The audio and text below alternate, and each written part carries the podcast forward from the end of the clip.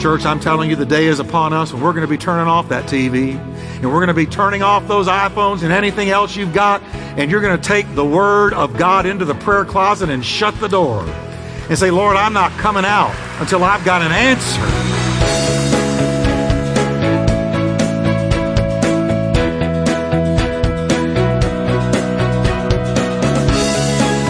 Welcome to Life Talk with Dr. Jeff Wickwire, author and founding senior pastor of the exciting Turning Point Church in Fort Worth, Texas. Pastor Jeff is known for his heartfelt and practical proclamation of the scriptures. We are so glad you joined us today. So stay tuned as Pastor Jeff teaches, encourages, and challenges you from the Word of God.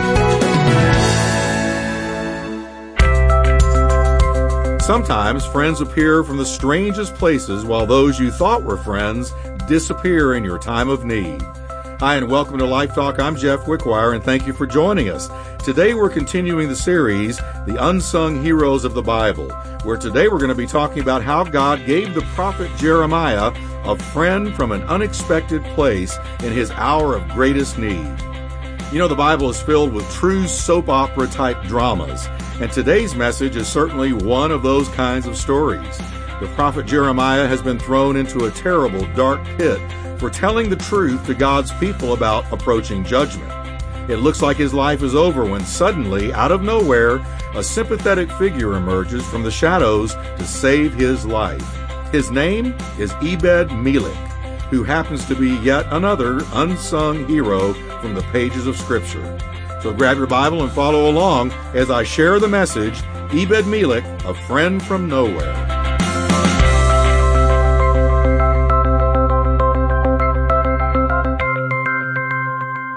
Let me talk to you about this incredible story. Give you a little bit of background.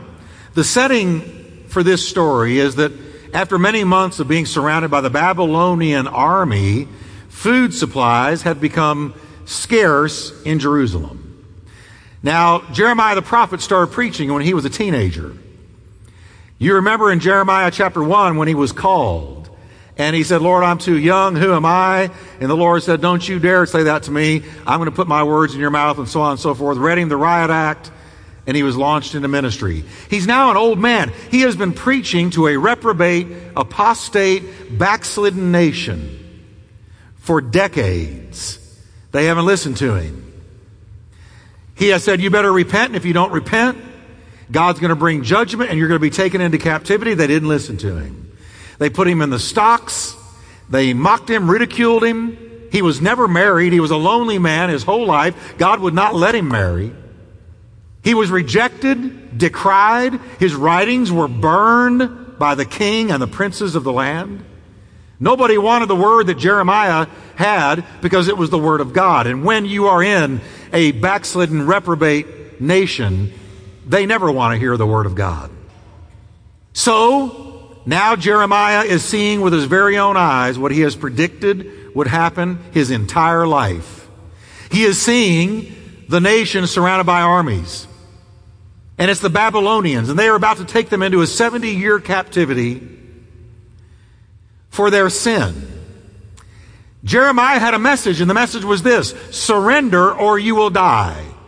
Well, the princes of the land didn't like that. They had no idea that the sword of judgment was hanging over their heads. They did not believe it, they did not accept it, and I'm going to tell you why. They believed that they were entitled because they were God's people. They had an entitlement mentality. He may judge others, but he's not going to judge us because we're his chosen people, and really we're not doing anything wrong, but they had utterly departed from God. So because they had this entitlement mentality, they didn't believe his warnings. Remind you of any nation you know of? So the king's men got very angry with him. They didn't like his surrender while you still can message because they thought they were going to somehow defeat this massive Babylonian army, and they didn't have a chance. And so, for this message, surrender while you still can, he was thrown into a dungeon. Jeremiah, an old man, has ropes tied around his armpits, and he's lowered down into this terrible cistern or well. He was let down into a pit that used to hold water. We would think of an old water well. It was bigger, but same idea. And he's lowered down. It used to hold water, but now it's feet deep in mud. Jeremiah sunk in the mire. The historian Josephus tells us up to his neck. If you can imagine such a feeling, you're being lowered down into this black pit. There is no one for you at that moment.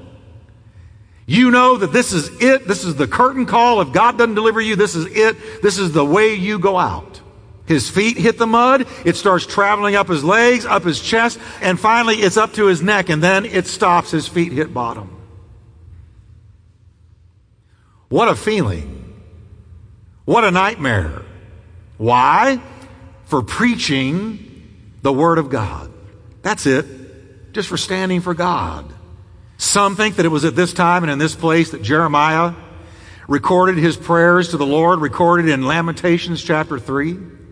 Verse 55 says, I call on your name, Lord, from the depths of the pit. Help me, God.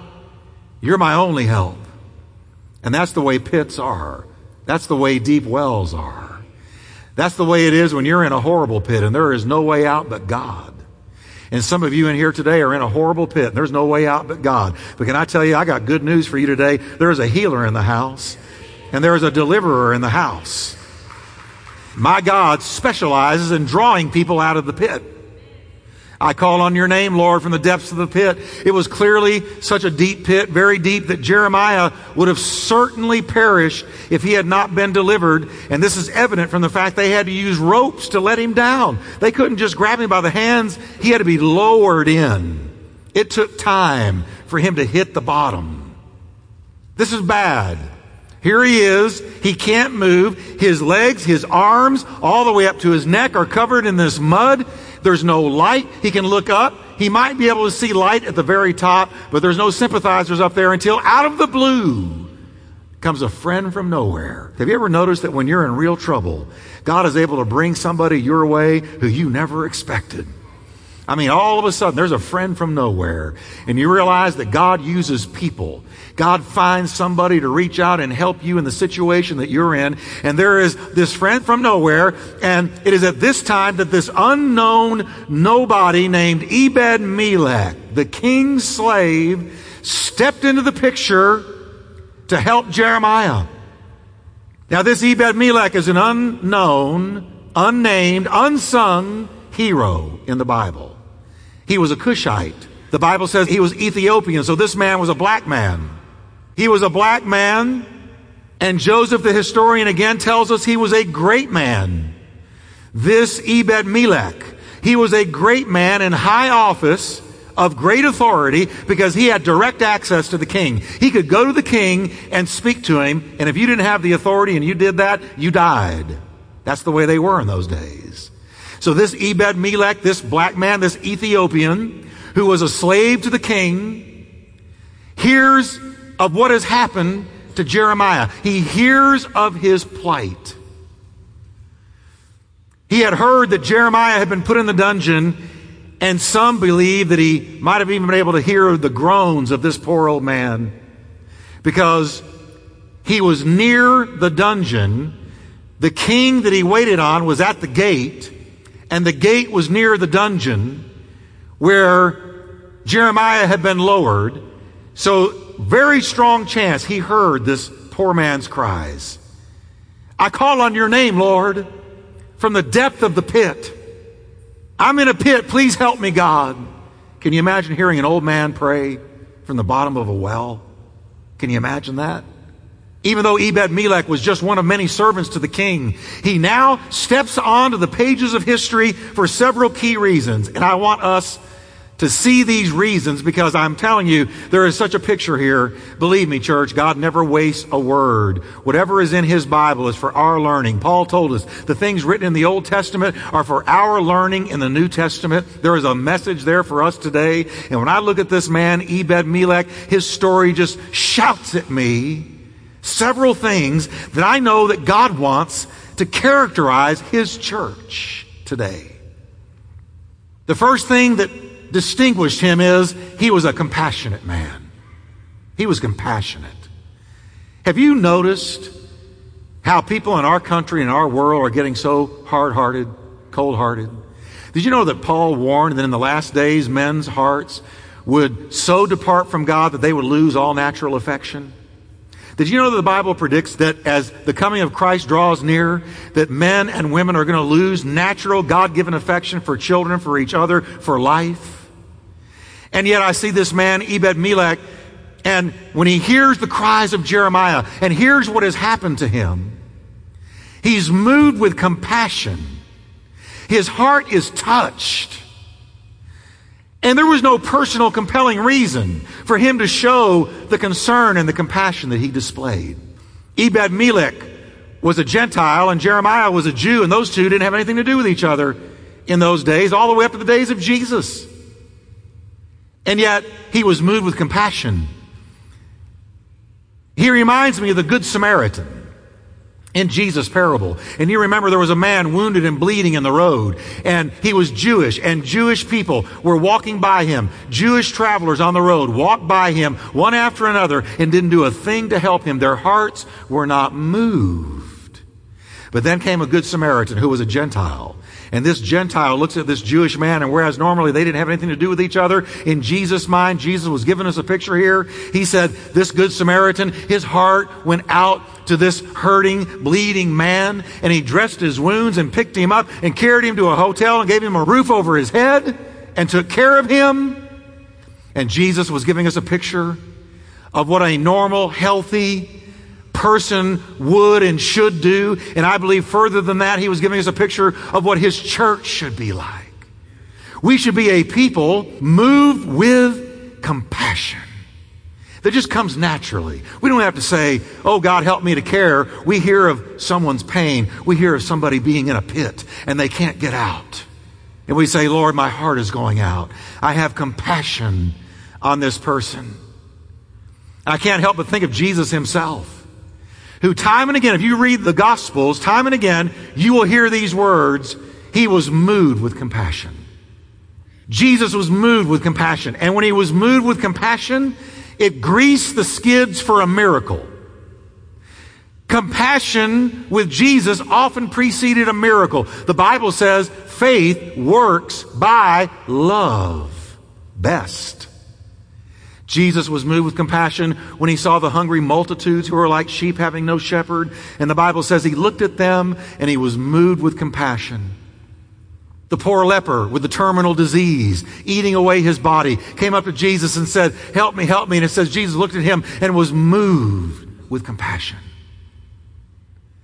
This Ebed Melech is a picture of the heart of Jesus.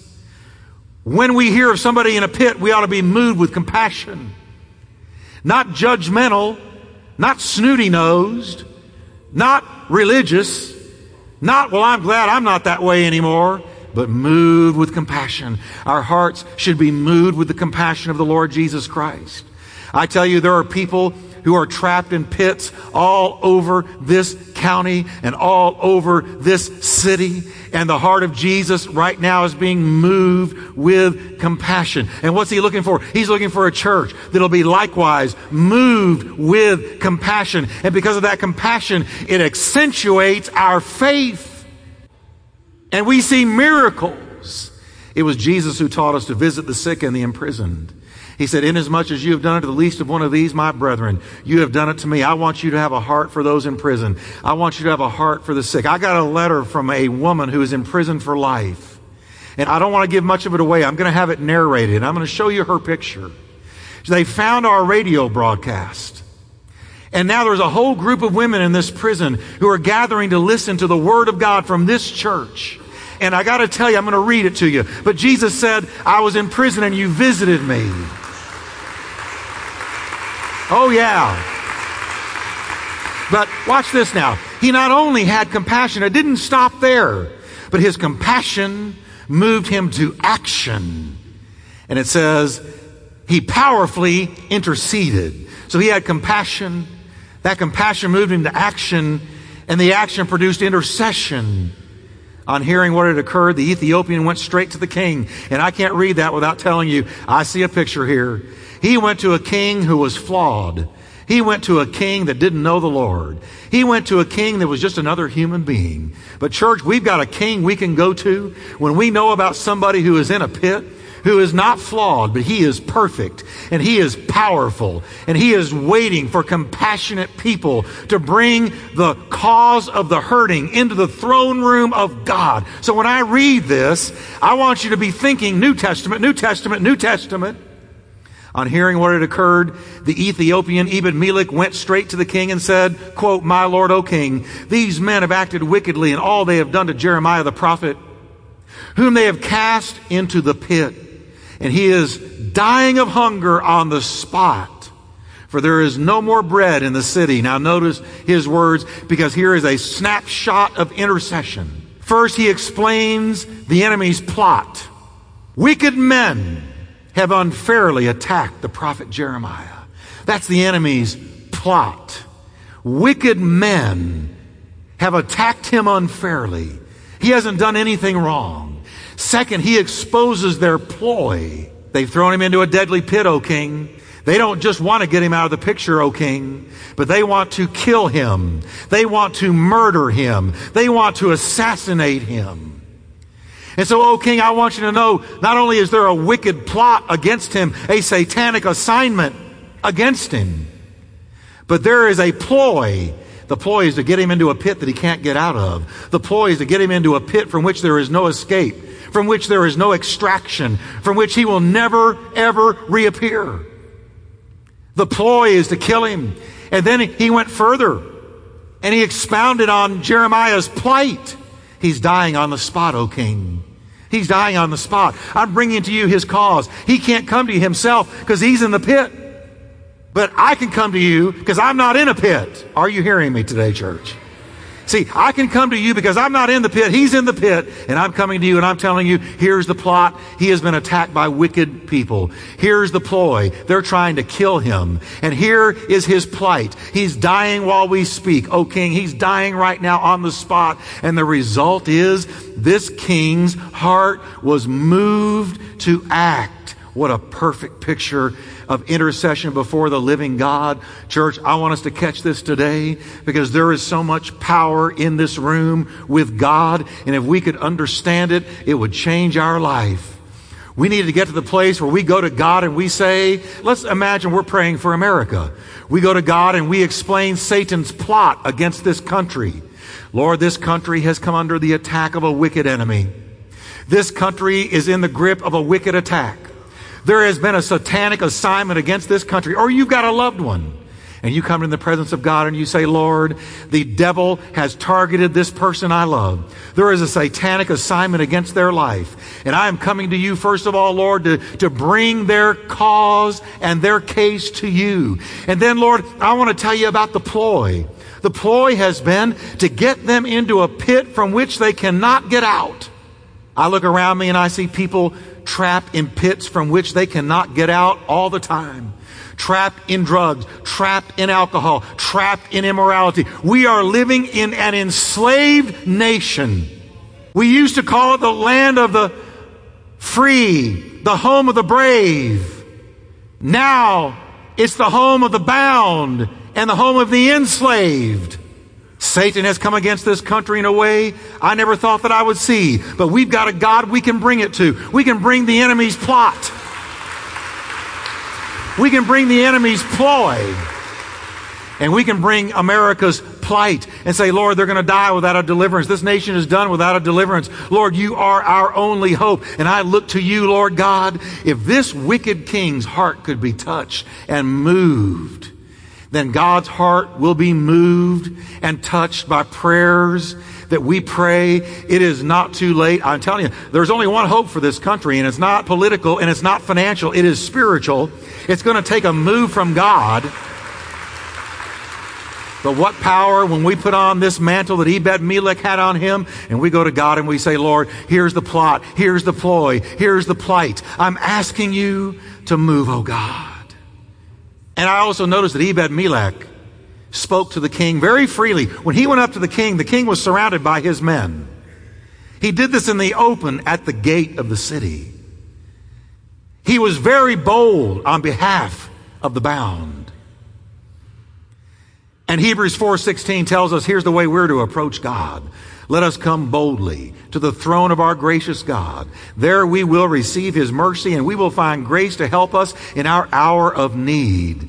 He didn't say you might. He didn't say maybe so, perhaps so, hope so. He said you will find grace to help you in your hour of need when you come boldly covered in the blood of Jesus, walking as a child of God, right into the throne room to Daddy God. And you say, God, I've got something on my heart. There is somebody I know who is bound. It's my husband. It's my wife. It's my children. It's my neighbors. It's my nation.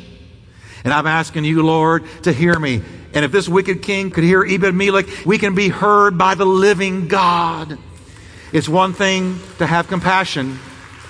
And it's another thing to do something about it and to be driven to action and then to go into intercession. Church, I'm telling you, the day is upon us when we're going to be turning off that TV and we're going to be closing that People magazine and we're going to be taking that phone off the hook and turning off those iPhones, laptops, Blackberries, and anything else you've got. And you're going to take the Word of God into the prayer closet and shut the door and say, Lord, I'm not coming out until I've got an answer. On hearing his deep, heartfelt intercession for Jeremiah, the king was moved to do exceeding abundantly above all that Ebed Melech could have imagined. He said to him, Get this! He said, I'm touched. Here's what I want you to do take 30 men with you and lift Jeremiah the prophet out of the dungeon before he dies.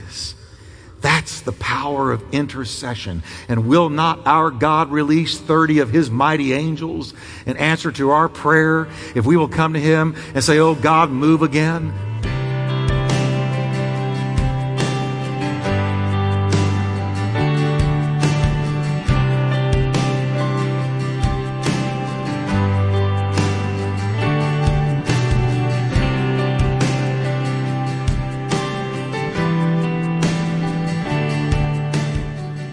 Thank God that while others may fail us, He is able to pull in the slack by providing a friend, sometimes out of nowhere. I don't know about you, but I've certainly experienced this a few times in my own life, and it's just another reminder that God can appear in our lives from the most unexpected places to help us in the hour of need. And let me take a minute to thank many of you, our Life Talk listeners, for being that kind of friend in your prayers and financial support. Your help is a continual encouragement to us as we daily reach out to every state in the Union through this radio outreach. If America needs anything, it needs the Word of God. So again, thank you for standing with us. Now don't go anywhere because we've got some exciting things to share with you I know you'll want to hear. And don't forget to visit us at our Life Talk website. Just go to lifetalkradio.us. That's lifetalkradio.us.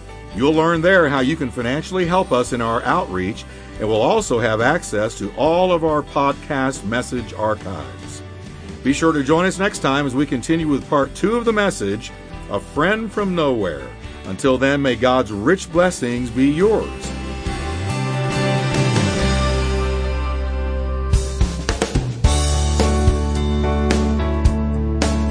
Hi, this is Pastor Jeff, and if you appreciate the straightforward Bible teaching you hear on Life Talk Radio, you can help us continue to be a voice of truth on this station.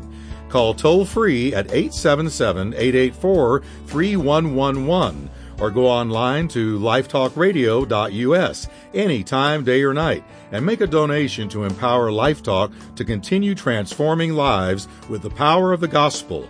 Call 877 884 3111 or go online to lifetalkradio.us and give your best gift today.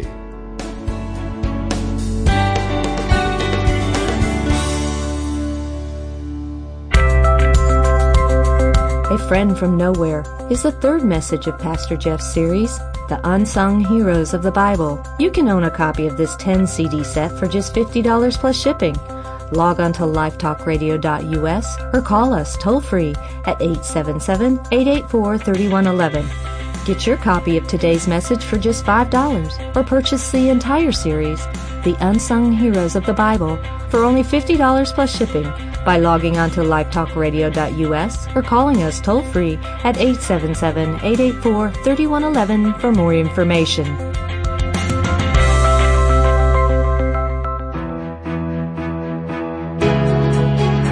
You've been listening to Life Talk with Dr. Jeff Wickwire. To find out more about Dr. Wickwire's ministry and Turning Point Church, visit us at lifetalkradio.us or call us toll free at 877-884-3111. That's 877-884-3111. And as a reminder, Life Talk is a listener-supported ministry. We exist to bring God's Word to thousands of people in your area on this great station. So your prayers and financial support go a long way in helping us with this endeavor please prayerfully consider helping us. Thanks again for listening today, and we look forward to meeting with you once again on our next Life Talk broadcast.